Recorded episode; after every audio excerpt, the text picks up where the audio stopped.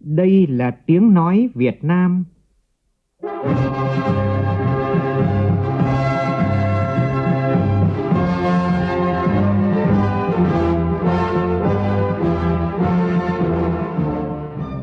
là tiếng nói Việt Nam,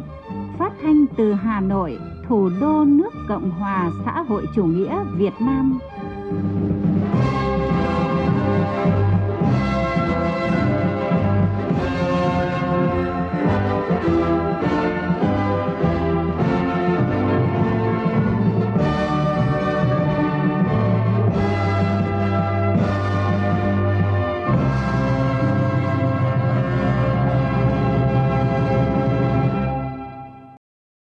Biên tập viên Hùng Cường xin kính chào quý vị và các bạn. Mời quý vị và các bạn nghe chương trình Thời sự trưa của Đài Tiếng Nói Việt Nam. Chương trình có những nội dung chính sau đây.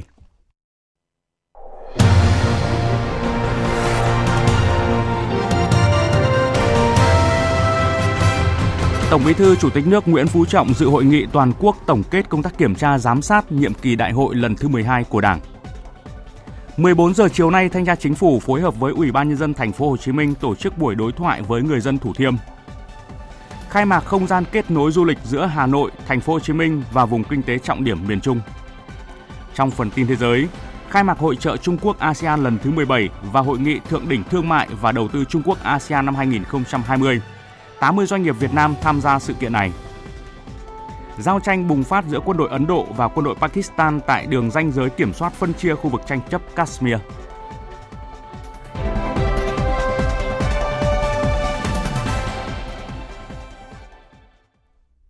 Bây giờ là nội dung chi tiết. Thưa quý vị và các bạn, sáng nay tại Hà Nội, Ban Bí thư Trung ương Đảng tổ chức hội nghị toàn quốc tổng kết công tác kiểm tra giám sát nhiệm kỳ đại hội lần thứ 12 của Đảng. Tới dự có Tổng Bí thư Chủ tịch nước Nguyễn Phú Trọng, Thủ tướng Chính phủ Nguyễn Xuân Phúc, Chủ tịch Quốc hội Nguyễn Thị Kim Ngân, Thường trực Ban Bí thư Trần Quốc Vượng, các đồng chí ủy viên Bộ Chính trị, Ban Bí thư, đại diện lãnh đạo các bộ ban ngành và đại diện lãnh đạo Ủy ban kiểm tra các cấp trong cả nước. Tin của phóng viên Hoàng Dũng. Đây là hội nghị rất quan trọng nhằm đánh giá khẳng định những việc làm được, thấy rõ những hạn chế, trao đổi kinh nghiệm giữa các cấp ủy, tổ chức đảng, Ủy ban kiểm tra các cấp và đặc biệt là chuẩn bị cho Đại hội đại biểu toàn quốc lần thứ 13 của Đảng.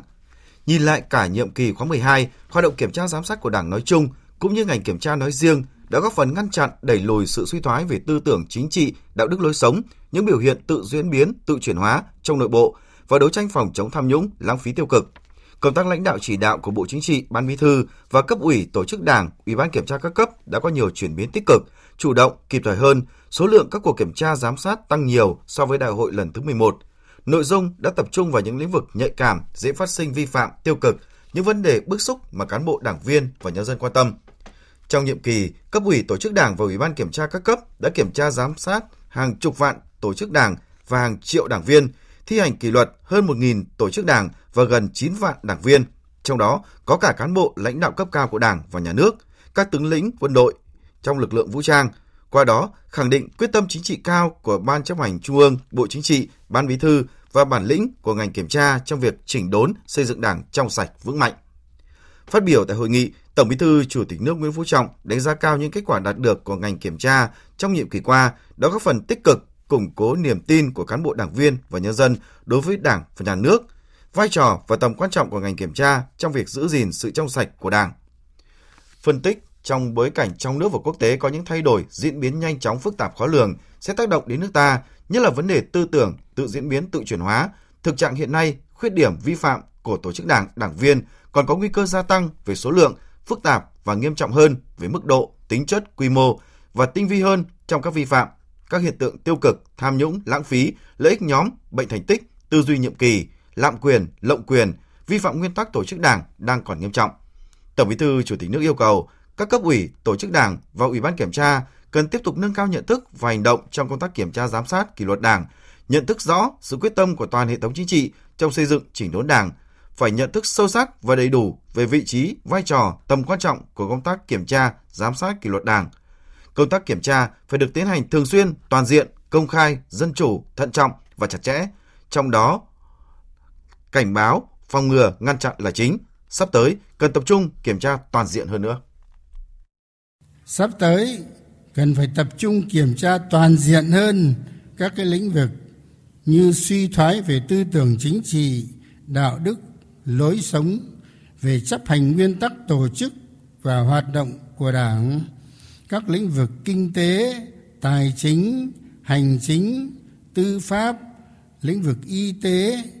giáo dục, quản lý báo chí, sử dụng các nguồn viện trợ, tài trợ của nước ngoài, việc giải quyết khiếu nại tố cáo và đặc biệt là kiểm tra công tác tổ chức và cán bộ chú trọng kiểm tra giám sát cán bộ có biểu hiện tham nhũng, bị nhiều phản ánh tố cáo tham nhũng,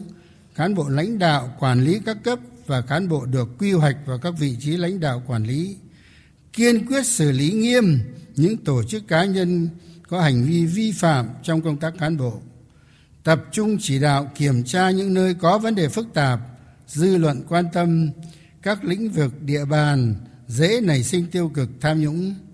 khi đã phát hiện có dấu hiệu vi phạm, phải kịp thời kiểm tra, giải quyết dứt điểm, kết luận rõ ràng, minh bạch, xử lý phải công tâm, khách quan, tâm phục, khẩu phục.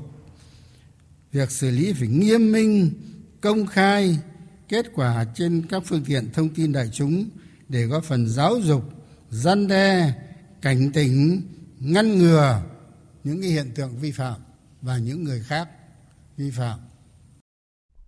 theo Tổng Bí thư Chủ tịch nước, để hoàn thành nhiệm vụ kiểm tra giám sát trong bối cảnh hiện nay, phải nâng cao trách nhiệm của người đứng đầu, nâng cao chất lượng đội ngũ cán bộ kiểm tra, phải tập trung xây dựng đội ngũ đáp ứng yêu cầu trong giai đoạn mới. Cán bộ kiểm tra phải có trình độ chuyên môn, dũng khí, đấu tranh chính trực, liêm chính và trong sạch.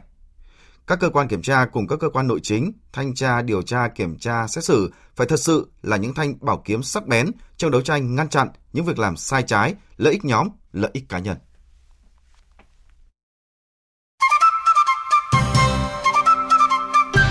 Thi đua là yêu nước, yêu nước thì phải thi đua.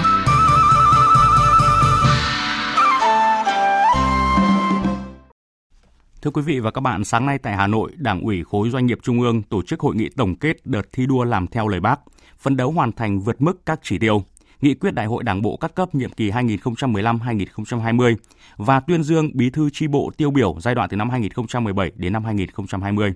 Đồng chí Võ Văn Thưởng, Ủy viên Bộ Chính trị, Bí thư Trung ương Đảng, trưởng ban tuyên giáo Trung ương dự và chỉ đạo hội nghị. Phản ánh của phóng viên Việt Cường. 5 năm qua, tổng doanh thu của 33 tập đoàn, tổng công ty, ngân hàng trong khối tăng 38%, lợi nhuận trước thuế tăng gần 61%, nộp ngân sách nhà nước tăng 24%, bảo đảm thu nhập việc làm cho trên 725.000 lao động. Đặc biệt, các tập đoàn tổng công ty trong lĩnh vực ngân hàng, bảo hiểm, viễn thông, hàng không khẳng định vị thế dẫn đầu ngành về trình độ công nghệ hiện đại, ứng dụng khoa học kỹ thuật mới, hiệu quả hoạt động vượt trội với tỷ suất lợi nhuận trên vốn chủ sở hữu rất cao, đạt từ 15 đến 35% mỗi năm. Ông Đinh Như Hạnh, Phó Tổng Giám đốc Tổng Công ty Bưu điện Việt Nam cho biết. Có thể nói trong nhiệm vụ sản xuất kinh doanh thì với tấm gương của bác, cái quan trọng nhất đó là sự vượt khó. Về hoạt động kinh doanh tôi là một doanh nghiệp công ích Bên cạnh đó cũng có các kinh doanh theo thị trường. Thì những lúc vượt khó khó khăn nhất, chúng ta lại phải bộc lộ những cái ý tưởng để vượt khó. Là những lúc khó khăn đó, thì nếu tấm gương của bác nói về cái tinh thần đoàn kết là vô cùng quan trọng. Nếu đoàn kết một lòng từ trên dưới, từ tập thể lãnh đạo đến tất cả người lao động, thì chúng ta đều vượt qua khó khăn. Và thông qua cái đợt học tập này, thì về thực hiện nhiệm vụ chính trị, sản xuất kinh doanh trong những năm qua, tổng ty đã hoàn thành tốt các nhiệm vụ. Đồng chí Võ Văn Thưởng đề nghị Đảng ủy khối doanh nghiệp Trung ương cần tập trung chỉ đạo các cấp ủy tổ chức Đảng tiếp tục thực hiện có hiệu quả chỉ thị 05 của Bộ Chính trị về đẩy mạnh học tập và làm theo tư tưởng đạo đức phong cách Hồ Chí Minh. Thường xuyên quan tâm chăm lo kiện toàn tổ chức, đặc biệt coi trọng công tác đào tạo, bồi dưỡng nâng cao trình độ năng lực, phẩm chất, đạo đức cho đội ngũ bí thư chi bộ và cấp ủy viên đáp ứng yêu cầu nhiệm vụ. Làm tốt công tác quy hoạch, phát hiện, tuyển chọn, đào tạo, bồi dưỡng, bố trí cán bộ cấp quỹ và cán bộ lãnh đạo chủ trì, có cơ chế chính sách động viên khen thưởng, tôn vinh kịp thời các bí thư chi bộ giỏi, các gương điển hình người tốt, việc tốt, chủ động xây dựng kế hoạch đào tạo bồi dưỡng nguồn cán bộ kế cận coi trọng cái việc đào tạo bồi dưỡng về kỹ năng nghiệp vụ kinh nghiệm xử lý các cái tình huống khi có vấn đề ở tại cơ sở. Nhân dịp này, Ban Thường vụ Đảng ủy khối đã quyết định trao tặng bằng khen đối với 25 tập thể và 54 cá nhân có thành tích xuất sắc tiêu biểu trong thực hiện chỉ thị 05 của Bộ Chính trị về đẩy mạnh học tập và làm theo tư tưởng đạo đức phong cách Hồ Chí Minh và khen thưởng 75 đồng chí bí thư chi bộ tiêu biểu trong lãnh đạo thực hiện nhiệm vụ chính trị và công tác xây dựng Đảng giai đoạn 2017-2020. Cũng trong sáng nay tại Hà Nội, 79 tập thể cá nhân xuất sắc được vinh danh trao thưởng tại hội nghị sơ kết 3 năm thực hiện kế hoạch của Bộ Quốc phòng về tiếp tục thực hiện đề án tăng cường công tác phổ biến giáo dục pháp luật nhằm nâng cao ý thức pháp luật cho thanh niên quân đội giai đoạn từ năm 2010 đến năm 2015 đến năm 2020 do Tổng cục Chính trị Quân đội Nhân dân Việt Nam tổ chức. Ngày hôm nay tại Hà Nội, Bộ Ngoại giao Việt Nam chủ trì và phối hợp với các cơ quan tổ chức hội nghị sơ kết 5 năm thực hiện chỉ thị 45 ngày 19 tháng 5 năm 2015 của Bộ Chính trị về công tác đối với người Việt Nam ở nước ngoài trong tình hình mới. Tham dự hội nghị có Ủy viên Bộ Chính trị, Phó Thủ tướng Bộ trưởng Ngoại giao Phạm Bình Minh, các đồng chí lãnh đạo, nguyên lãnh đạo nhà nước, các ban bộ ngành cùng nhiều đại diện bà con kiều bào. Tin của phóng viên Đình Nam. Lượng kiều hối lũy kế từ năm 1993 đến nay đạt khoảng 175 tỷ đô la Mỹ, đưa Việt Nam trở thành một trong những quốc gia nhận kiều hối lớn nhất thế giới trong những năm gần đây trong năm 2020. Mặc dù bị ảnh hưởng nặng nề bởi đại dịch COVID-19, nhưng bà con kiều bào với truyền thống tương thân tương ái, thương người như thể thương thân đã quyên góp được gần 70 tỷ đồng và nhiều hiện vật hỗ trợ công tác phòng chống dịch ở trong nước và giúp đỡ đồng bào miền Trung khắc phục hậu quả thiên tai. Để đạt được những thành quả đó, Phó Thủ tướng Phạm Bình Minh nhấn mạnh. Trong 5 năm qua, nhìn chung việc quán triệt triển khai chỉ thị 45 đã được tiến hành nghiêm túc, đồng bộ Chủ trương người Việt Nam ở nước ngoài là bộ phận không tách rời và là một nguồn lực của cộng đồng dân tộc Việt Nam đã thực sự đi vào cuộc sống. Công tác người Việt Nam ở nước ngoài tiếp tục là một trụ cột trong công tác đối ngoại của Đảng và nhà nước. Dù đạt được nhiều kết quả quan trọng, song Thủ tướng thừa nhận công tác về người Việt Nam ở nước ngoài vẫn còn một số mặt hạn chế. Việc ban hành một số chính sách quy định, hướng dẫn còn chậm, triển khai một số chính sách biện pháp chưa đồng bộ, kịp thời – kết quả vận động thu hút nguồn lực kiều bào chưa tương xứng với tiềm năng. Do đó, hội nghị sơ kết 5 năm thực hiện chỉ thị 45 có ý nghĩa quan trọng trong việc thảo luận và đóng góp ý kiến về chủ trương, chính sách lớn cũng như các biện pháp cụ thể nhằm đẩy mạnh một cách toàn diện công tác về người Việt Nam ở nước ngoài, qua đó góp phần tăng cường củng cố khối đại đoàn kết dân tộc, đáp ứng ngày càng tốt hơn đòi hỏi của sự nghiệp xây dựng và bảo vệ Tổ quốc trong tình hình mới. Cũng tại hội nghị, Phó Thủ tướng Phạm Bình Minh đã tặng kỷ niệm trương và bằng khen cho các cá nhân có thành tích nổi bật trong công tác đối ngoại, trong đó có ông Ngô Minh Hiển, Phó Tổng Giám đốc Đài Tiếng Nói Việt Nam. Ngoài ra, kênh truyền hình chuyên biệt văn hóa Việt của Đài truyền hình kỹ thuật số VTC và Ban đối ngoại Đài Tiếng Nói Việt Nam cũng đã nhận được bằng khen của Bộ vì có thành tích xuất sắc trong công tác người Việt Nam ở nước ngoài giai đoạn 2016-2020. Sáng nay, đồng chí Vương Đình Huệ, Ủy viên Bộ Chính trị, Bí thư Thành ủy, trưởng đoàn đại biểu Quốc hội thành phố Hà Nội làm việc với huyện ủy Đông Anh về tình hình triển khai thực hiện nghị quyết Đại hội Đảng bộ các cấp, kết quả thực hiện nhiệm vụ chính trị năm 2020, phương hướng nhiệm vụ trọng tâm năm 2021 và giai đoạn năm 2020 đến năm 2025. Báo cáo tại buổi làm việc, Phó Bí thư huyện ủy, Chủ tịch Ủy ban Nhân dân huyện Đông Anh Nguyễn Xuân Linh đã nêu rõ 8 kết quả nổi bật trong thực hiện nhiệm vụ năm 2020. Trong đó đáng chú ý, công tác phòng chống dịch COVID-19 được tập trung chỉ đạo quyết liệt, sáng tạo, hiệu quả, tạo tiền đề giúp kinh tế huyện tiếp tục tăng trưởng, ước tính tăng 7,6% so với năm 2019.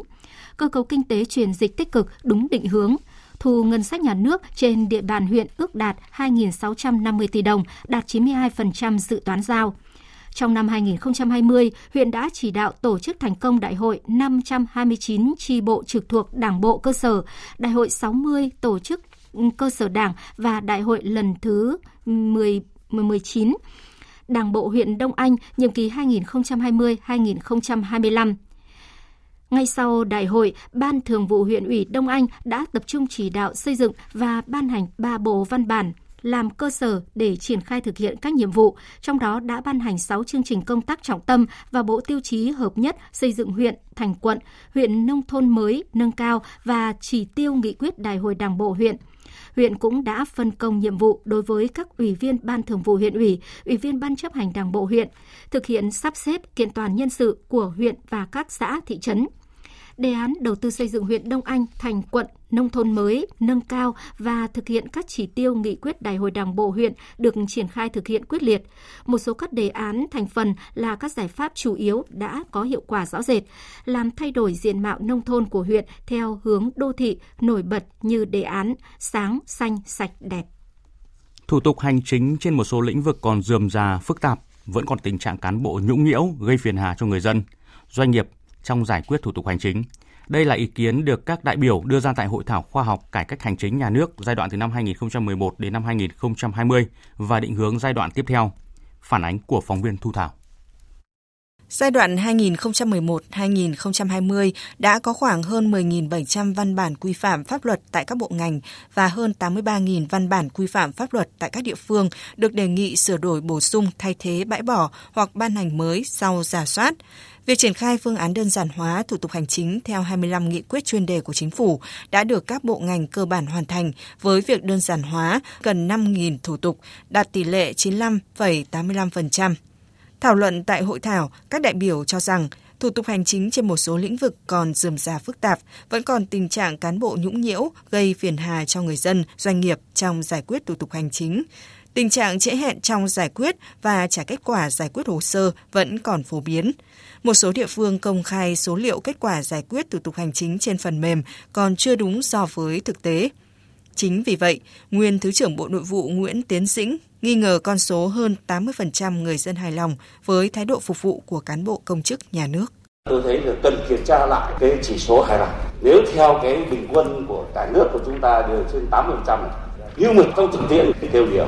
Nhưng mà đây điều tra bao nhiêu phiếu phiếu đấy. Trên 80 hài lòng của người dân và lấy cái phục vụ của nền hành chính của chúng ta là lấy sự hài lòng của người dân là chỉ tiêu cuối cùng chúng ta phân khởi quá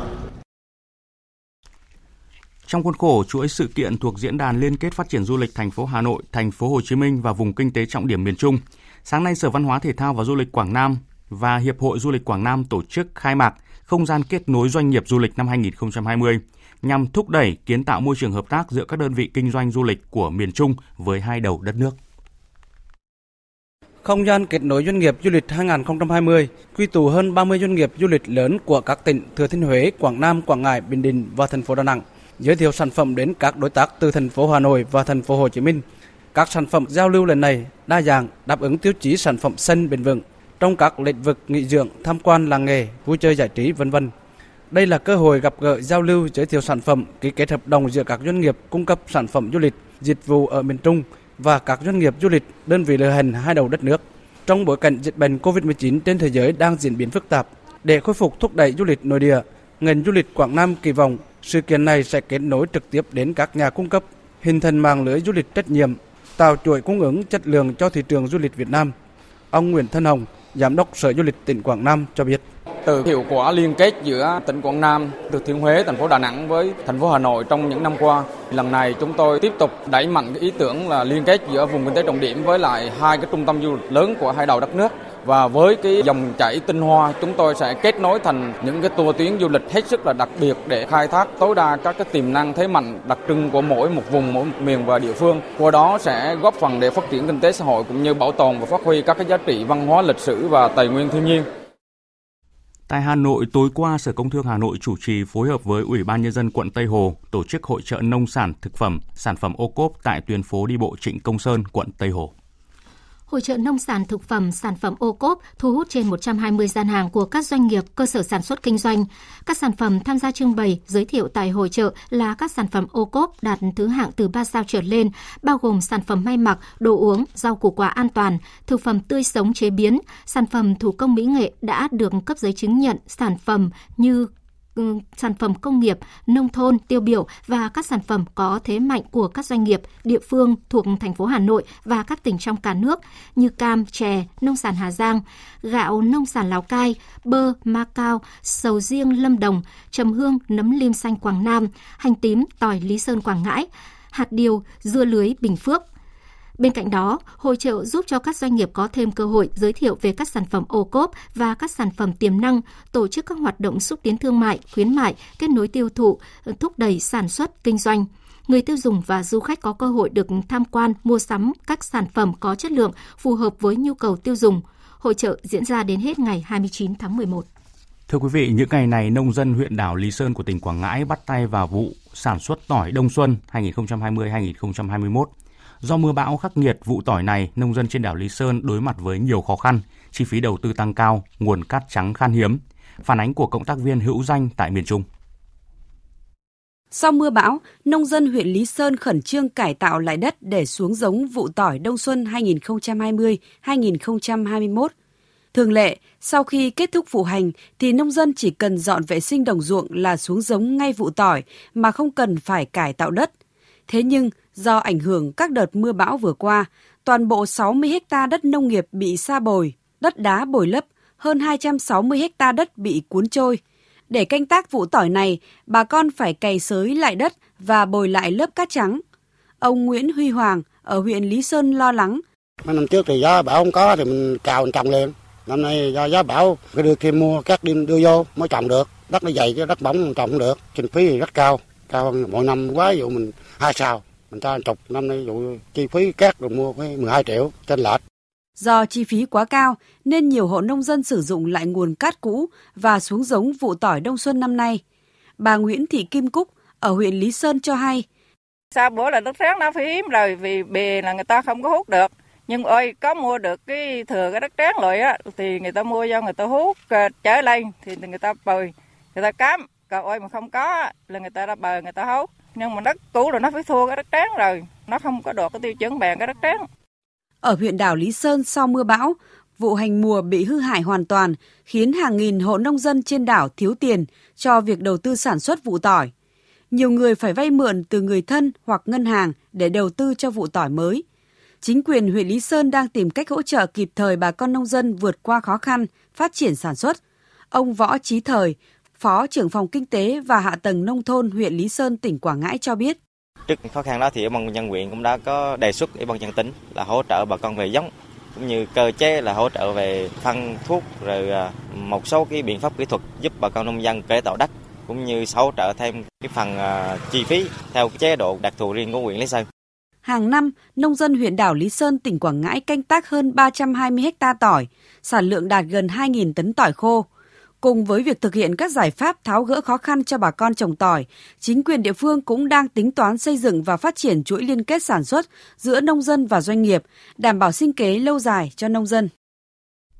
Từ đầu năm đến nay, tỉnh Khánh Hòa ghi nhận hơn 9.100 ca mắc sốt xuất huyết, dịch bệnh đang tăng nhanh. Hiện thời tiết vào mùa mưa là điều kiện cho mũi phát triển. Tin của phóng viên Thái Bình thường trú tại miền Trung. Trong số hơn 9.100 ca ở tỉnh Khánh Hòa mắc sốt xuất huyết đã có 2 ca tử vong. Dịch bệnh sốt xuất huyết bùng phát từ đầu tháng 9 đến nay với hơn 4.000 ngàn ca.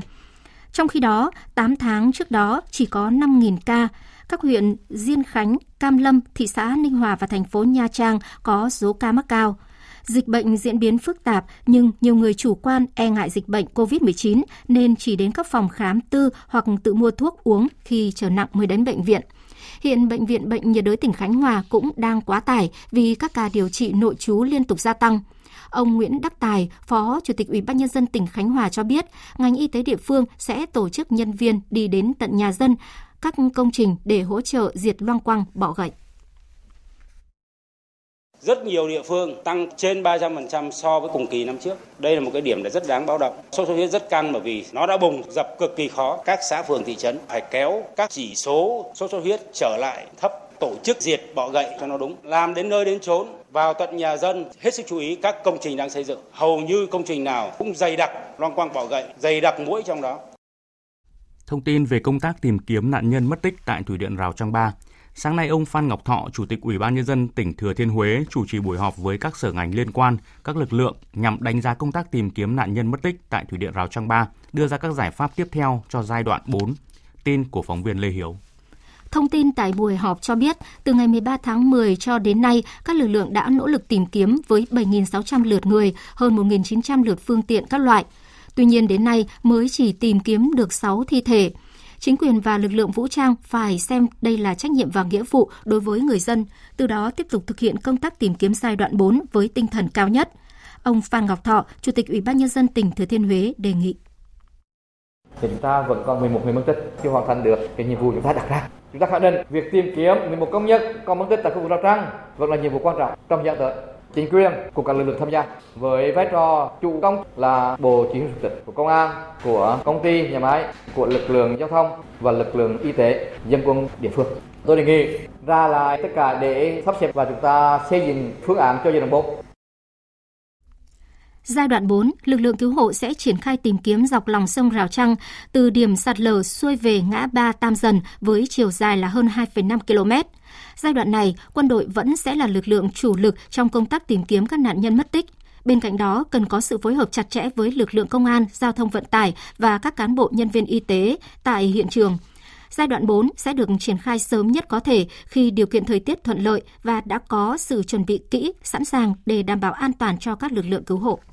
Cơ quan thường trú khu vực miền Trung Đài Tiếng Nói Việt Nam sáng nay phối hợp với đoàn y, bác sĩ Bệnh viện C Đà Nẵng và Văn phòng đại diện Ngân hàng Nông nghiệp và Phát triển Nông thôn khu vực miền Trung đi thăm khám, phát thuốc và tặng quà giúp bà con xã biên giới vùng cao A San, huyện Tây Giang, tỉnh Quảng Nam. Đây là hoạt động chung tay giúp bà con đồng bào dân tộc thiểu số vùng cao, biên giới sớm vượt qua khó khăn sau mưa bão. Phóng viên Phương Cúc tại miền Trung phản ánh. Sáng sớm nay, bà Co Bum, 57 tuổi, ở thôn Kinoi, xã A San, đi bộ gần một tiếng đồng hồ đến trạm y tế quân dân y xã A San, huyện Tây Giang. Bà Bum cho biết, đợt mưa lũ vừa qua, ngôi nhà cùng tài sản của gia đình bị nước lũ cuốn trôi, toàn bộ diện tích hoa màu cùng cây keo bị bồi lấp hư hại, cuộc sống khó khăn. Bà Bum bảo, sau lũ, bệnh đau nhức tay chân lại tái phát mà bà Bum không có điều kiện đi khám, nên sáng nay bà đến sớm để nhờ các y bác sĩ trong đoàn khám bệnh cho bà. Đoàn Tiếng Nói Việt Nam. Tôi cảm ơn Đoàn Đài Tiếng Nói Việt Nam cùng các đoàn hỗ trợ đã tới thăm khám, tặng quà cho bà con chúng tôi. Nhờ đó chúng tôi cũng vơi bớt phần nào khó khăn trong thời gian này. Hiện nay, đường từ trung tâm huyện Tây Giang lên xã biên giới A San xuất hiện nhiều điểm sạt lở mới, trong khi những điểm sạt lở cũ vẫn chưa khắc phục xong. Thời tiết hôm nay có mưa nên con đường đến với các thôn bản càng nguy hiểm khó khăn hơn. Tại đây, các y bác sĩ Bệnh viện C Đà Nẵng đã thăm khám, phát thuốc điều trị cho các bệnh liên quan đến sau mưa lũ cho bà con như đau mắt, nước ăn chân, hô hấp, tiêu chảy. Các bác sĩ cũng tư vấn cặn kẽ cho người dân cách đảm bảo vệ sinh an toàn thực phẩm, vệ sinh môi trường. Bác sĩ Nguyễn Thị Anh Thư, thạc sĩ chuyên khoa ung bướu, Bệnh viện C Đà Nẵng chia sẻ, Đoàn mình à, chuẩn bị cơ số thuốc để khám phát cho khoảng 300 người dân ở đây, tập trung chủ yếu vào những cái mặt bệnh dịch có thể bùng phát sau mùa lũ như ví dụ như là à, mặt bệnh về tiêu hóa, hô hấp hoặc là một số bệnh ngoài da. À, và lần này mình sẽ tập trung tư vấn cho người dân cái cách vệ sinh, chủ yếu là vệ sinh để phòng ngừa một số cái à, dịch bệnh. À, phối hợp với y tế địa phương ở đây để để có một số cái chương trình cái hướng dẫn phù hợp để phòng ngừa một số cái dịch bệnh có thể xảy ra. Trong chuyến công tác từ thiện này, ngoài việc thăm khám, cấp phát thuốc miễn phí cho người dân, đoàn công tác đã trao 60 xuất quà tặng đồng bào hoàn cảnh đặc biệt khó khăn do mưa lũ gây ra tại xã A San, huyện biên giới Tây Giang, tỉnh Quảng Nam. Mỗi xuất quà trị giá 1 triệu đồng, gồm 500.000 đồng tiền mặt và hàng hóa thiết yếu như chăn, cặp sách và sách vở học sinh, Bộ Lao động Thương binh và Xã hội vừa có kết luận thanh tra việc thực hiện chức năng quản lý nhà nước về chính sách hỗ trợ giảm nghèo tại 4 tỉnh thành phố, gồm có Hà Nội, Hưng Yên, Gia Lai và Đồng Nai. Kết luận nêu rõ tại một số đơn vị có tình trạng cán bộ không vô tư khách quan khi đánh giá thẩm định hộ nghèo và cận nghèo, trong khi thực hiện gói hỗ trợ 62.000 tỷ đồng dẫn đến thất thoát ngân sách. Theo thanh tra Bộ Lao động Thương binh và Xã hội, việc một số địa phương xác định hộ nghèo cận nghèo không đúng đã ảnh hưởng đến quyền lợi của người dân, đồng thời việc chi hỗ trợ sai dẫn đến tình trạng thất thoát ngân sách nhà nước. 14 giờ ngày hôm nay, thanh tra chính phủ phối hợp với Ủy ban nhân dân thành phố Hồ Chí Minh tổ chức buổi đối thoại với người dân Thủ Thiêm. Buổi đối thoại sẽ diễn ra tại hội trường Trung tâm Bồi dưỡng Chính trị quận 2 với sự chủ trì của lãnh đạo thanh tra chính phủ và lãnh đạo Ủy ban nhân dân thành phố Hồ Chí Minh. Buổi đối thoại này sẽ công bố với người dân về năm khu phố thuộc ba phường là An Khánh, Bình Khánh và Bình An nằm trong hai ngoài danh giới khu đô thị mới Thủ Thiêm quận 2. Nhiều người dân Thủ Thiêm cho rằng không chỉ riêng khu 4,3 ha thuộc khu phố 1 phường Bình An nằm ngoài danh dự án khu đô thị mới Thủ Thiêm như thông báo hồi tháng 9 năm 2018 của Thanh tra Chính phủ, mà có tới 5 khu phố thuộc 3 phường là Bình An, Bình Khánh, An Khánh nằm ngoài danh quy hoạch của dự án. Sau kết luận của thanh tra chính phủ, lãnh đạo thành phố Hồ Chí Minh đã nhiều lần tiếp xúc đối thoại với người dân Thủ Thiêm về các nội dung này nhưng không đạt được sự đồng thuận, người dân vẫn tiếp tục khiếu nại. Tiếp theo chương trình là một số thông tin thời tiết. Trung tâm Dự báo Khí tượng Thủy văn Quốc gia cho biết, hiện nay do ảnh hưởng của không khí lạnh tăng cường lệch đông nên ở các tỉnh Trung Bộ đã có mưa, mưa rào, cục bộ có mưa vừa, ở vùng núi phía Bắc, Bắc Bộ có mưa nhỏ vài nơi. Dự báo ngày và đêm nay không khí lạnh tiếp tục tăng cường xuống phía Nam. Ngày mai không khí lạnh được tăng cường mạnh hơn. Do ảnh hưởng của không khí lạnh tăng cường, từ đêm nay ở Bắc Bộ và Bắc Trung Bộ trời chuyển rét. Thời tiết rét xảy ra vào đêm và sáng sớm với nhiệt độ thấp nhất phổ biến trong khoảng từ 16 đến 19 độ, vùng núi từ 13 đến 16 độ, vùng núi cao dưới 10 độ. Do ảnh hưởng của không khí lạnh tăng cường mạnh kết hợp với nhiễu động gió đông nên từ ngày 28 tháng 11 đến ngày 1 tháng 12 ở các tỉnh Trung Trung Bộ, Nam Trung Bộ có mưa vừa, mưa to, có nơi mưa rất to và rông. Từ ngày 29 tháng 11 đến ngày 30 tháng 11, ở Tây Nguyên có mưa vừa, mưa to, có nơi mưa rất to với lượng mưa phổ biến từ 100 đến 150 mm mỗi đợt, có nơi trên 200 mm. Ngày hôm nay ở Vịnh Bắc Bộ, gió Đông Bắc mạnh dần lên cấp 6, có lúc cấp 7, giật cấp 8, biển động mạnh. Khu vực Bắc Biển Đông bao gồm cả vùng biển quần đảo Hoàng Sa có gió Đông Bắc mạnh cấp 6, cấp 7, giật cấp 9, biển động mạnh. Từ ngày mai ở vùng biển ngoài khơi các tỉnh Trung Bộ và Nam Bộ có gió Đông Bắc mạnh cấp 6, giật cấp 8, biển động. Khu vực Hà Nội đêm không mưa, ngày nắng. Từ đêm nay trời chuyển rét. Thời gian rét xảy ra vào đêm và sáng sớm với nhiệt độ thấp nhất phổ biến trong khoảng từ 16 đến 19 độ.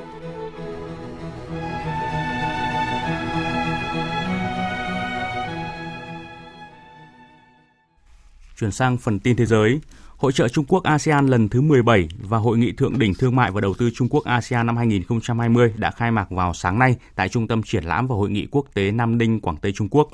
Chủ tịch Trung Quốc Tập Cận Bình có bài phát biểu khai mạc thông qua hình thức trực tuyến. Phản ánh của phóng viên Đài Tiếng Nói Việt Nam thường trú tại Bắc Kinh.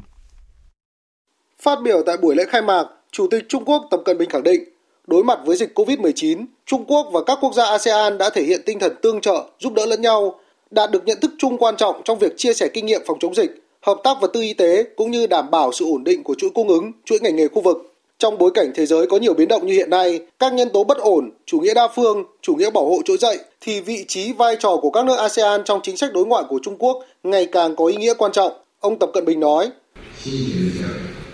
Trung Quốc coi ASEAN là phương hướng ưu tiên trong chính sách ngoại giao láng giềng và là khu vực trọng điểm trong việc xây dựng vành đai con đường chất lượng cao. Trung Quốc ủng hộ ASEAN xây dựng cộng đồng chung, ủng hộ ASEAN có vị trí trung tâm trong hợp tác khu vực Đông Á, ủng hộ ASEAN phát huy vai trò hơn nữa trong việc xây dựng khung hợp tác khu vực mở cửa và bao dung. Hội trợ Trung Quốc ASEAN lần thứ 17, CA Expo 2020 và Hội nghị Thượng đỉnh Thương mại và Đầu tư Trung Quốc ASEAN 2020, CABIT 2020 sẽ diễn ra trong vòng 4 ngày từ ngày 27 đến ngày 30 tháng 11 với 11 diễn đàn cấp cao và 160 hoạt động xúc tiến thương mại dưới cả hình thức trực tuyến và trực tiếp. Về phía Việt Nam, do dịch COVID-19, các doanh nghiệp Việt Nam đã ủy quyền cho chi nhánh, đại lý hoặc đối tác có trụ sở tại Trung Quốc đại diện tham gia hội trợ lần này. Khu gian hàng thương mại của các doanh nghiệp Việt Nam có quy mô trên 2.000 m2 tại nhà triển lãm số 13 với sự tham gia của gần 80 doanh nghiệp với các ngành hàng có sức cạnh tranh tại thị trường Trung Quốc và các quốc gia ASEAN như nông lâm thủy sản và thực phẩm chế biến, đồ gỗ và thủ công mỹ nghệ, hàng tiêu dùng, đầu tư, du lịch và dịch vụ thương mại. Bên cạnh khu gian hàng của các doanh nghiệp Việt Nam, Bộ Công Thương cũng tổ chức gian hàng chung của Việt Nam có diện tích 81 m2 để quảng bá, giới thiệu hình ảnh quốc gia, tiềm năng đầu tư thương mại, sản phẩm xuất khẩu tiêu biểu của Việt Nam. Ngoài ra cũng có khoảng 100 doanh nghiệp Việt Nam tham gia hội trợ CA Expo 2020 theo hình thức trực tuyến. Tổng thống Mỹ Donald Trump ngày hôm qua khẳng định sẽ rời Nhà Trắng nếu đại cử tri đoàn chứng nhận ứng viên Tổng thống Đảng Dân Chủ Joe Biden là người chiến thắng trong cuộc bầu cử năm nay. Tuyên bố này cho thấy ông Trump vẫn hy vọng mong manh về khả năng đảo ngược kết quả nhờ pha lật kèo của các đại cử tri. Biên tập viên Phạm Hà thông tin. Tổng thống Mỹ Donald Trump đưa ra bình luận này tại Nhà Trắng sau bài phát biểu gửi đến binh sĩ Mỹ nhân dịp lễ tạ ơn. Tuy nhiên, ông Trump vẫn khẳng định có các cáo buộc gian lận trong bầu cử. Tôi sẽ rời Nhà Trắng nếu cử tri đoàn lựa chọn ông Biden sẽ là một điều rất khó để thừa nhận thất bại trong hoàn cảnh hiện nay vì có tình trạng gian lận quy mô lớn.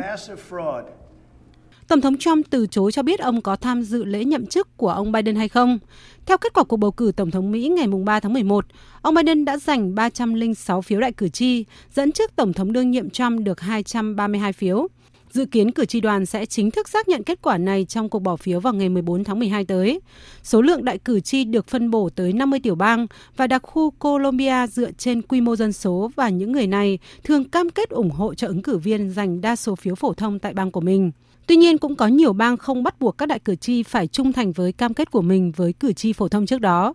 Theo thống kê của trang Fair Vote, lịch sử Mỹ ghi nhận 85 lần đại cử tri lật kèo, trong đó 3 người bỏ phiếu trắng và 82 người đổi ý. Với kết quả theo truyền thông đưa hiện nay, Tổng thống Trump muốn lật ngược tình thế sẽ cần ít nhất 38 đại cử tri. Đây là điều chưa từng xảy ra trước đó. Ngoài ra, khi kịch bản này xảy ra, Quốc hội Mỹ sẽ phải thông qua kết quả mới nhất đến từ sự thay đổi của phiếu đại cử tri. Theo tờ New York Post, đây được xem là điều không tưởng bởi Hạ viện vẫn do Đảng Dân Chủ kiểm soát sau cuộc bầu cử vừa qua. Theo Tân Hoa Xã, ngày hôm qua giao tranh đã bùng phát giữa quân đội Ấn Độ và quân đội Pakistan tại đường ranh giới kiểm soát phân chia khu vực tranh chấp Kashmir, khi quân đội hai nước nã súng ở khu vực huyện Punjab do Ấn Độ kiểm soát. Hiện chưa có thông tin về thương vong hay thiệt hại của hai bên. Cùng ngày, Pakistan đã triệu đại sứ Ấn Độ nhằm phản đối việc Ấn Độ vi phạm lệnh ngừng bắn tại đường ranh giới kiểm soát ở khu vực tranh chấp Kashmir. Bộ Ngoại giao Pakistan cũng cáo buộc các lực lượng Ấn Độ tại quân khu Besa đã nổ súng khiến một người đàn ông thiệt mạng một ngày trước đó. Hiện Ấn Độ chưa có bình luận về vụ việc này.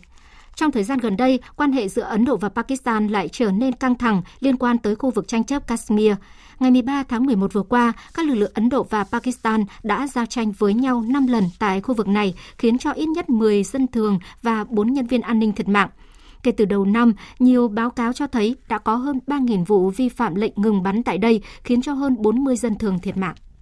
Về tình hình biên giới giữa Trung Quốc và Ấn Độ, phát biểu tại buổi họp báo của Bộ Quốc phòng Trung Quốc, người phát ngôn Nhậm Quốc Cường cho biết kể từ sau vòng đàm phán lần thứ 8 cấp quân đoàn trưởng giữa Trung Quốc và Ấn Độ ngày 6 tháng 11 cho đến nay, tình hình khu vực biên giới Trung Ấn vẫn duy trì cục diện ổn định.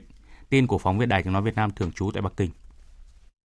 Người phát ngôn Bộ Quốc phòng Trung Quốc Nhậm Quốc Cường cho biết Trung Quốc mong muốn tiếp tục duy trì liên lạc với phía Ấn Độ thông qua các kênh ngoại giao và quân sự. Hy vọng Ấn Độ có thái độ chân thành và hành động tích cực cùng với Trung Quốc thực hiện những nhận thức chung giữa hai bên, cùng bảo vệ hòa bình và ổn định tại khu vực biên giới. Cũng tại buổi họp báo, ông Nhậm Quốc Cường cho biết, tại vòng đàm phán lần thứ 8 cấp quân đoàn trưởng giữa hai bên, Trung Quốc và Ấn Độ đã trao đổi một cách thẳng thắn và sâu sắc về việc chấm dứt tình trạng đối đầu giữa hai bên tại khu vực biên giới phía Tây, duy trì kiềm chế và tránh các phán đoán sai lầm. Dự kiến vòng đàm phán lần thứ 9 cấp quân đoàn trưởng giữa hai bên sẽ diễn ra trong tháng 12 tới.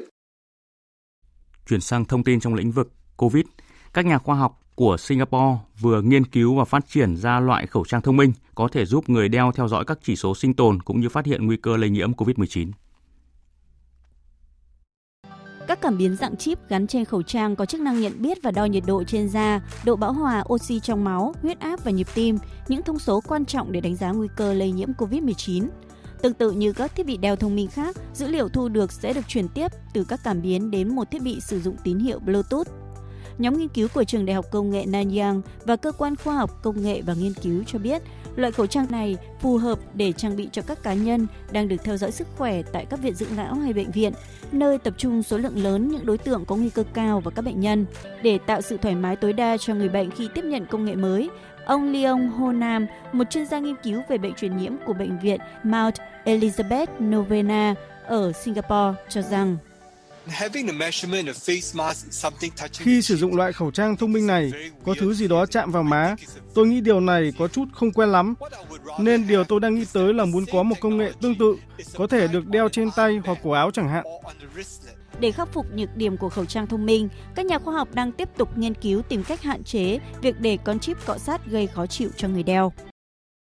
Hôm qua, Liên đoàn Thợ mỏ Quốc gia Zimbabwe cho biết ít nhất 40 người khai thác vàng trái phép đã bị mắc kẹt sau khi một mỏ vàng bỏ hoang ở đông bắc nước này bị sập. Vụ tai nạn xảy ra tại mỏ vàng Ran ở thành phố Bindura, cách thủ đô Harare của Zimbabwe khoảng 70 km về phía bắc.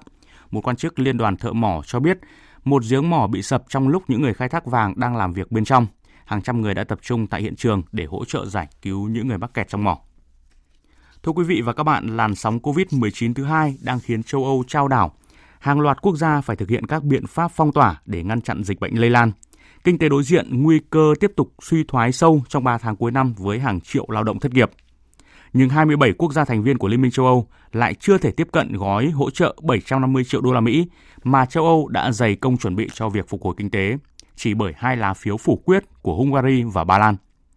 Dù xuất phát từ bất cứ lý do nào thì Hungary và Ba Lan đang bị các thành viên còn lại của khối chỉ trích gay gắt là hành động thiếu trách nhiệm, thậm chí một số nước còn kêu gọi kích hoạt các quy trình để trừng phạt hai nước này, trong đó có cả phương án buộc hai nước này rời khỏi khối. Vậy bất đồng sâu sắc này sẽ đi về đâu? Đó là vấn đề sẽ được biên tập viên Thúy Ngọc trình bày. Trong khi các thành viên của Liên minh châu Âu đang tràn trề hy vọng tiếp cận gói hỗ trợ này như một con đường để vực dậy nền kinh tế, thì họ đã bị dội gáo nước lạnh bởi hai lá phiếu phủ quyết của Hungary và Ba Lan tại hội nghị thượng đỉnh của Liên minh châu Âu mới đây. Giải thích cho hành động này, Hungary và Ba Lan cho rằng không đồng ý gắn việc tiếp nhận tài trợ với hoạt động pháp quyền, một cách tiếp cận mà hai nước này cho là không công bằng. Dù Hungary và Ba Lan đã tuyên bố rõ ràng về lý do phủ quyết gói cứu trợ phục hồi kinh tế do COVID-19, nhưng nhiều người vẫn thắc mắc vì sao trong tất cả 27 quốc gia thành viên, chỉ có Hungary và Ba Lan lo lắng với các quy định của châu Âu trong việc phân bổ gói cứu trợ này. Chúng ta sẽ kết nối với anh Hải Đăng, thường trú Đại tiếng nói Việt Nam tại Cộng hòa Séc, theo dõi khu vực Đông Âu để giải đáp câu hỏi này. Thưa anh Hải Đăng, kế hoạch phục hồi nền kinh tế trị giá 750 tỷ euro của Liên minh châu Âu đang gặp bế tắc với sự phủ quyết của Hungary và Ba Lan. Trong khi các quốc gia khác thì đều nhất trí với kế hoạch, thì anh có thể lý giải vì sao chỉ có Hungary và Ba Lan lại lo ngại về cái việc gắn tiếp nhận tài trợ và hoạt động pháp quyền được không ạ? Vâng, cơ chế mới được thống nhất cho phép bảo vệ ngân sách EU khi xảy ra những sự cố như một quốc gia thành viên vi phạm pháp quyền EU mà vi phạm này trực tiếp gây tác động hoặc có nguy cơ cao ảnh hưởng đến những nguyên tắc tài chính an toàn của ngân sách hoặc nguyên tắc bảo vệ lợi ích tài chính của EU. Đây là điều kiện mà Ba Lan và Hungary từng phản đối vì hai nước này đang bị EU điều tra về các cáo buộc phá vỡ tính độc lập của cơ quan tư pháp. Do đó, EU muốn số tiền dành cho hai nước này phải gắn với những điều kiện họ tôn trọng các giá trị chung của khối. Thủ tướng Ba Lan cho rằng việc đưa ra các cơ chế gắn với tuân thủ nguyên tắc pháp quyền là dựa trên sự độc đoán và mang động cơ chính trị. Nếu chấp nhận, nó sẽ dẫn đến hợp pháp hóa việc áp dụng các tiêu chuẩn kép đối với các nước thành viên. Thủ tướng Ba Lan thì nhấn mạnh là các giải pháp được đề xuất không phù hợp với kết luận của Hội đồng châu Âu đưa ra hồi tháng 7 vừa qua. Trong khi Thủ tướng Hungary Viktor Orbán thì cho rằng ông không thể nhất trí với những điều kiện đi kèm là vì nó không phù hợp với gói cứu trợ được thông qua hồi tháng 7 theo ông thì chế tài được đề xuất trong thỏa thuận là dựa trên những định nghĩa pháp lý mơ hồ và những khái niệm khó xác định rõ ràng. Như vậy có thể tạo cơ hội cho việc lạm dụng chính trị cũng như đi ngược lại yêu cầu về tính ổn định của pháp lý.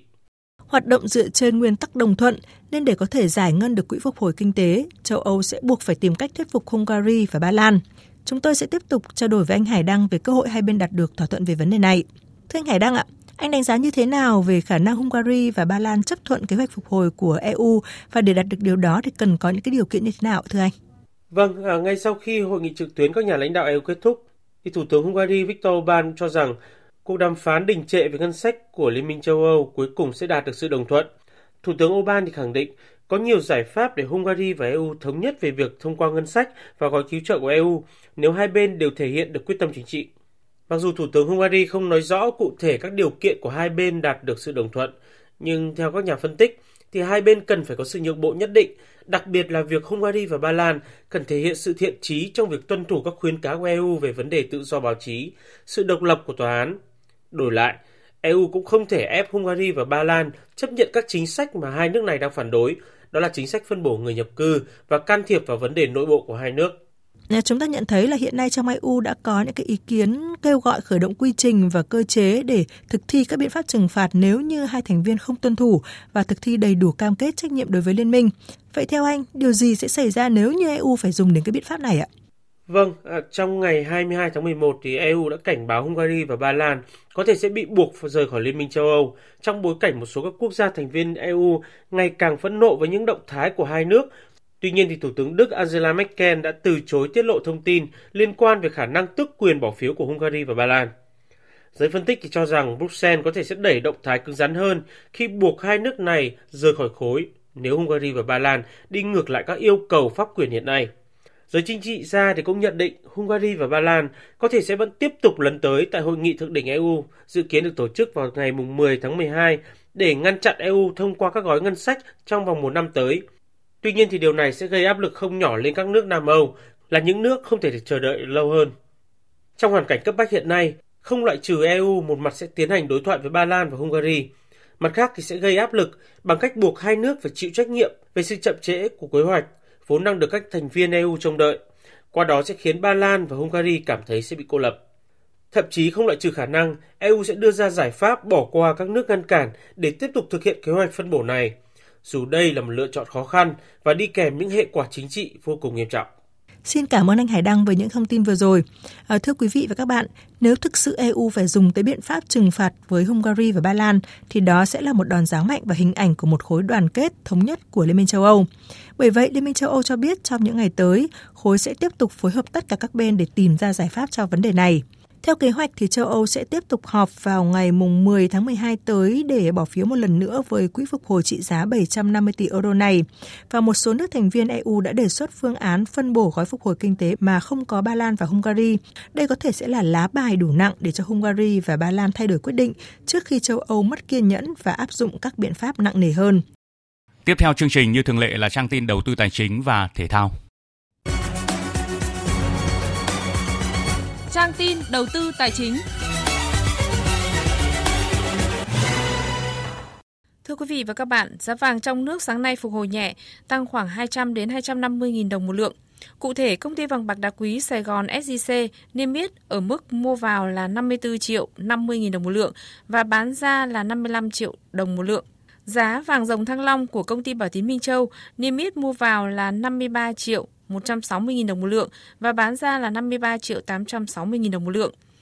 Ngân hàng Nhà nước công bố tỷ giá trung tâm của đồng Việt Nam so với đô la Mỹ hôm nay ở mức 23.162 đồng, giảm 2 đồng mỗi đô la. Các ngân hàng thương mại như Vietcombank, Vietinbank giữ tỷ giá đô la Mỹ phổ biến ở mức mua vào 23.080 đồng và bán ra 23.260 đồng một đô la. Hội đồng Quản trị Tổng Công ty Hàng không Việt Nam Vietnam Airlines mã là HVN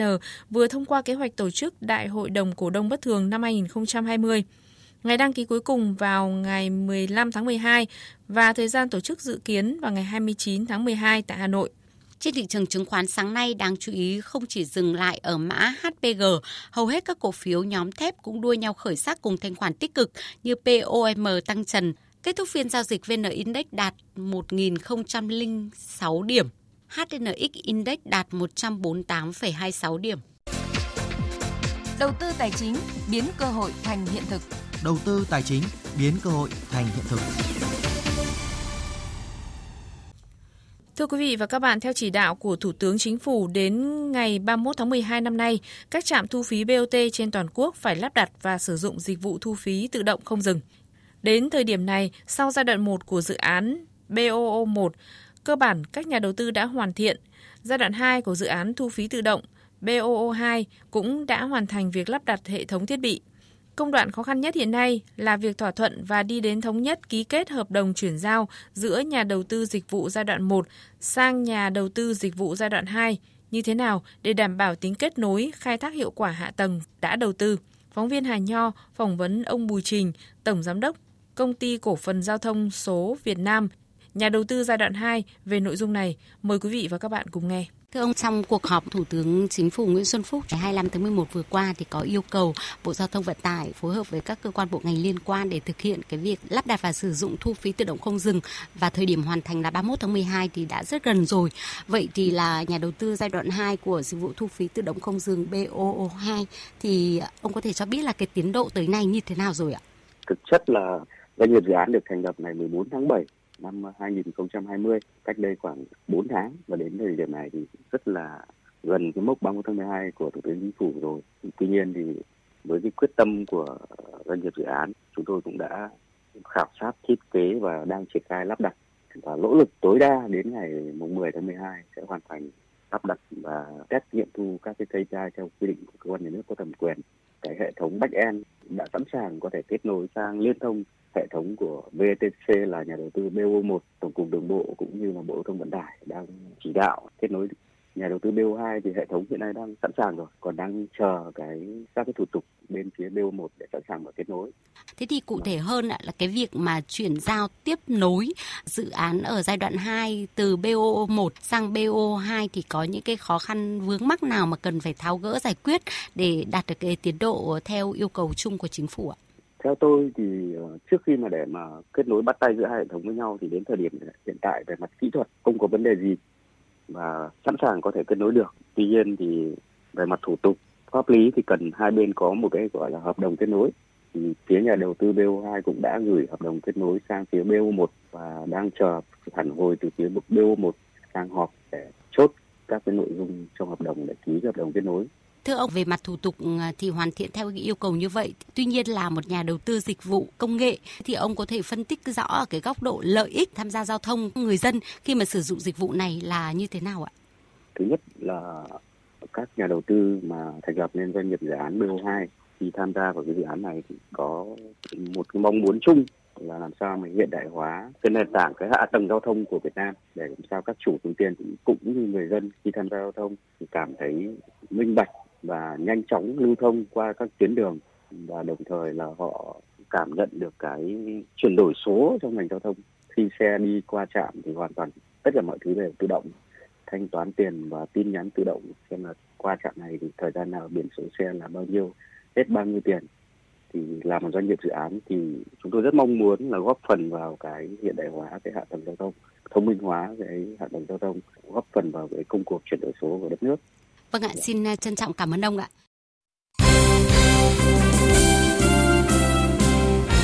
Thưa quý vị và các bạn, hôm qua 26 tháng 11, huấn luyện viên trưởng Park Hang-seo đã chính thức gửi Liên đoàn bóng đá Việt Nam danh sách đề xuất triệu tập đội tuyển quốc gia Việt Nam hội quân đợt đầu tiên trong năm 2020 để chuẩn bị cho các mục tiêu, nhiệm vụ quan trọng sẽ diễn ra trong năm 2021. Danh sách do huấn luyện viên trưởng Park Hang-seo triệu tập lần này gồm 37 cầu thủ Đáng chú ý trong lần triệu tập này có tiền đạo Văn Quyết và thủ thành Tấn Trường. Theo dự kiến, Liên đoàn bóng đá Việt Nam sẽ tổ chức hai trận đấu giữa đội tuyển quốc gia và đội tuyển U23 quốc gia nhằm phục vụ công tác chuyên môn cho hai đội tuyển, vừa gây quỹ ủng hộ đồng bào miền Trung. Vòng chung kết giải Futsal HD Bank Cúp Quốc gia 2020 đã kết thúc vào chiều qua tại nhà thi đấu tỉnh Đắk Lắk. Trận chung kết trong mơ giữa Thái Sơn Nam và Savinet Sanatech Khánh Hòa chỉ phân định thắng thua bằng thi đấu luân lưu 6 mét hai đội hòa nhau 3-3 trong hai hiệp đấu chính thức và Thái Sơn Nam thắng Savinet Sanatech Khánh Hòa 5-4 sau loạt đá luân lưu may rủi. Trọng Luân sút penalty 6m thành công, gỡ hòa 3 đều cho Savinet Sanatech Khánh Hòa. Nhưng cũng chính anh đẩy cao trào trận chung kết lên tới đỉnh điểm khi trở thành người cuối cùng trong 10 cầu thủ thực hiện loạt đá luân lưu 6m sau khi hai đội không ghi thêm bàn nào trong thời gian thi đấu chính thức. Trọng Luân sút bóng và thủ môn Hồ Văn Ý cản phá thành công Thái Sơn Nam giành chiến thắng 5-4 sau loạt đá luân lưu may rủi. Huấn luyện viên Phạm Minh Giang ghi nhận Thái Sơn Nam giành hai chức vô địch ở hai giải đấu liên tiếp của mùa giải, nhưng khẳng định đội bóng vẫn còn nhiều điểm cần chỉnh sửa. Theo Giang thì trận đấu hôm nay rất là căng, cái tính chất chuyên môn của nó rất là đẩy lên rất là cao. Hai đội hòa nhau tỷ số 3-3, Juventus cũng vậy thì tỷ số là 5-4 chứ không có khoảng cách xa nào hết. Theo Giang thì Thái Nam mặc dù là vô địch hai giải liên tục nhưng mà hầu như cái tuổi của cầu thủ rất là trẻ nên cái kinh nghiệm của các bạn cũng không có nhiều và trận đấu hôm nay các bạn cũng có nhiều cái sai sót nhiều lắm nên trong thời gian tới thì Giang hy vọng những cái sai sót đó Giang sẽ cải thiện được để đội ờ, ngày càng vững mạnh hơn. Trung cuộc, Thái Sơn Nam giành chức vô địch cúp quốc gia, Savinet Sanatech Khánh Hòa giành vị trí áo quân, vị trí thứ ba thuộc về đội Saco sau chiến thắng 1-0 trước Quảng Nam. Chiều qua 26 tháng 11, trong trận đấu muộn nhất của ngày khai mạc giải U17 Cúp Quốc gia 2020, đội chủ nhà PVF đã có chiến thắng đậm đà trước các cầu thủ trẻ Nam Học viện Nutifood 4-1. Về phía U17 PVF, huấn luyện viên Đinh Thế Nam thể hiện sự hài lòng. Tôi cũng rất vui học trò mình thứ nhất là chúng tôi cũng giành thắng lợi trước ờ, Nutifood. Theo tôi nghĩ thì là Nutifood phải nói thẳng là hàng công của họ tốt hơn phòng ngự mà gần tôi cảm giác như là họ chơi tức là lấy công làm thủ thì thì đúng hơn. Hàng thủ thì cái hỗ trợ bọc lót của họ còn có những cái nhược điểm. Thứ hai là ở Nutifood là cái lối chơi mà khi chuyển đổi cái pressing để giành lại bóng thì cũng cần phải cải thiện. Còn đương nhiên là với các cầu thủ của tôi thì cũng vẫn còn những nhiều khiếm khuyết cần phải cải thiện. Ví dụ như là cần cải thiện về cái khâu dứt điểm. Còn vào tối qua, Sài Gòn Heat đã đánh bại Cần Thơ Casfit với tỷ số 93-80 ở game 2 bán kết giải bóng rổ chuyên nghiệp Việt Nam VBA 2020. Sài Gòn Heat có năm thứ hai liên tiếp lọt vào VBA Final và đối thủ tiếp theo của họ sẽ là một trong hai đại diện của bóng rổ thủ đô, Thăng Long Warriors hoặc Hà Nội Buffaloes.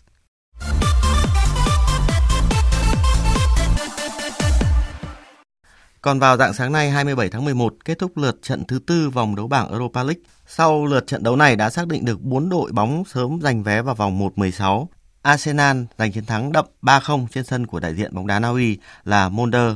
Khi được phóng viên hỏi sau trận đấu về việc Arsenal sớm giành vé đi tiếp thì cầu thủ trẻ có được cơ hội ra sân những trận đấu tiếp theo hay không, Huấn luyện viên Mikel Arteta trả lời. Họ đã có cơ hội ngay từ trận đầu tiên. Với tôi, việc họ được chơi ở những trận đấu giao hữu không phải là cơ hội thật sự. Tôi đã quyết định trao cơ hội cho họ ở giải đấu chính thức. Họ được chơi cùng với những cầu thủ đã trưởng thành. Từ đó, tôi sẽ đánh giá xem họ đạt đến mức độ nào. Tôi cho rằng chúng tôi đang sử dụng tốt các cầu thủ trẻ của mình trong giải đấu. I think we are having a good use of our young players as well in the competition. Cũng trên sân khách, Leicester hòa đại diện bóng đá Bồ Đào Nha là SC Braga 3 đều và đã sớm có vé vào vòng 1-16. Còn trên sân nhà, một đại diện khác của bóng đá Anh là Tottenham thắng đậm Ludogorets Raja của Bulgaria 4-0. Hiện tại, Tottenham được 9 điểm như Royal Antwerp nhưng đứng thứ hai ở bảng G. Ngoài Arsenal và Leicester, còn có hai đội bóng khác đã sớm có vé vào vòng 1-16 là AS Roma và Hoffenheim. Ở vòng này, AS Roma thắng Cluj 2-0, còn Hoffenheim cũng vượt qua Slovan Brigade cùng với tỷ số. Dự báo thời tiết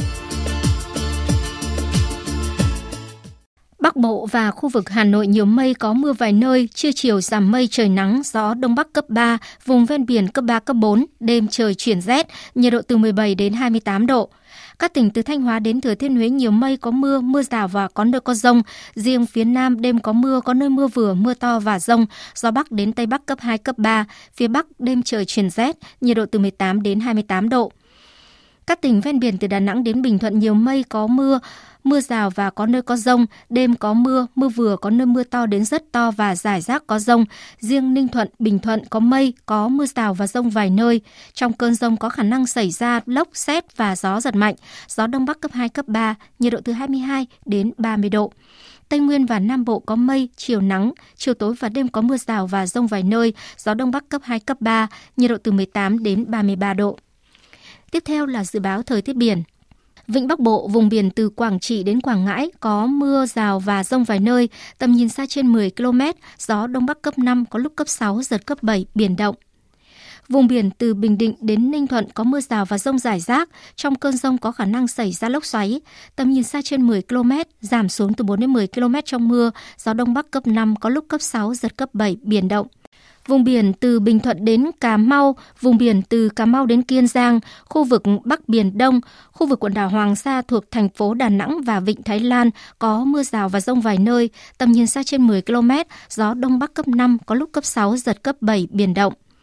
khu vực giữa và Nam Biển Đông, khu vực quần đảo Trường Sa, tỉnh Khánh Hòa có mưa rào và rông vài nơi. Từ chiều tối và đêm có mưa rào và rông rải rác. Trong cơn rông có khả năng xảy ra lốc xoáy. Tầm nhìn xa trên 10 km, giảm xuống từ 4 đến 10 km trong mưa. Gió Đông Bắc cấp 5, riêng phía Bắc khu vực giữa Biển Đông